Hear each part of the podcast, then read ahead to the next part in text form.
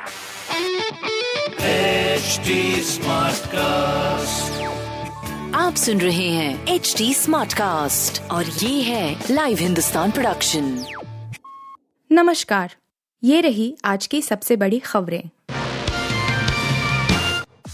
दुनिया में लहराएगा भारत का परचम जी सात में मिल सकती है एंट्री दुनिया के ताकतवर देशों के समूह जी सात में जल्द भारत को भी एंट्री मिल सकती है।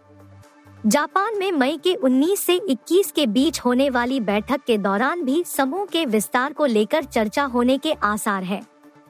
जी सात देशों में बातचीत चल रही है कि भारत, चीन और ब्राज़ील को भी समूह में शामिल कर इसे जी दस या डी दस का नाम दे दिया जाए।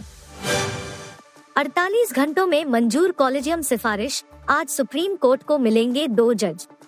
केंद्र सरकार द्वारा गुरुवार को नियुक्ति को मंजूरी देने के बाद न्यायमूर्ति प्रशांत कुमार मिश्रा और वरिष्ठ अधिवक्ता के वी विश्वनाथन शुक्रवार 19 मई को सुप्रीम कोर्ट के न्यायाधीश के रूप में शपथ लेंगे।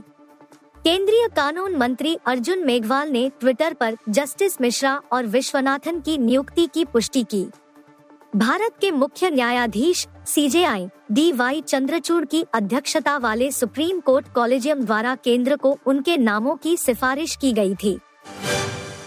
आज इमरान के घर की तलाशी लेगी पंजाब पुलिस, मंत्री ने कहा छिपे हैं आतंकी। आज पाकिस्तान के पूर्व प्रधानमंत्री इमरान खान के घर की तलाशी ली जानी है। पंजाब प्रांत के अंतरिम सूचना मंत्री आमिर मीर ने इस बात की पुष्टि करते हुए कहा कि उनके घर छिपे आतंकियों को ढूँढने के लिए पुलिस टीम तलाशी अभियान चलाएगी।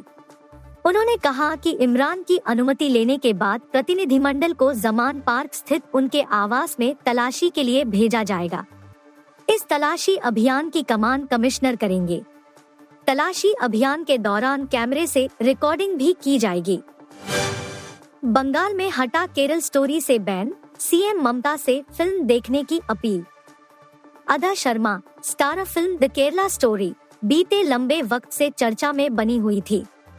छोटे बजट की इस फ़िल्म को एक और जहाँ दर्शकों से तगड़ा रिस्पांस मिल रहा था तो फ़िल्म को लेकर राजनीति भी देखने को मिल रही थी। द केरल स्टोरी को पश्चिम बंगाल में बैन कर दिया था और मामला कोर्ट तक पहुँच गया था। जिसके बाद सुप्रीम कोर्ट ने पश्चिम बंगाल में द केरल स्टोरी के प्रदर्शन पर प्रदेश सरकार द्वारा लगाए गए प्रतिबंध को बृहस्पतिवार को हुई सुनवाई के दौरान हटाने का आदेश दिया।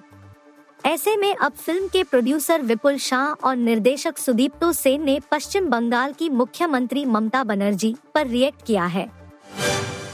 आरसीबी की जीत ने पॉइंट्स टेबल में लगाया रोमांच का तड़का, एमआई को नुकसान।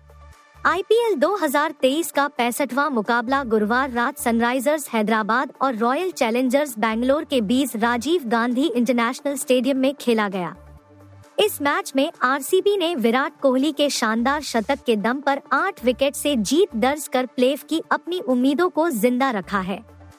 आरसीबी इसी के साथ पॉइंट्स टेबल के टॉप चार में पहुँच गई है।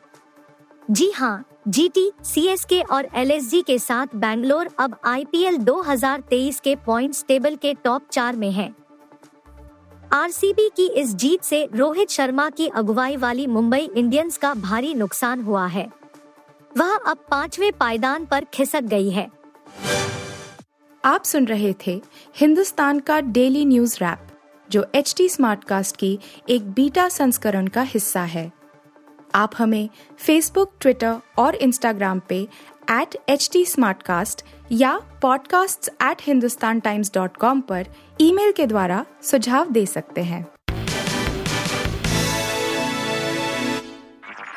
आप सुन रहे हैं एच डी स्मार्ट कास्ट और ये था live Hindustan production HD Smartcast.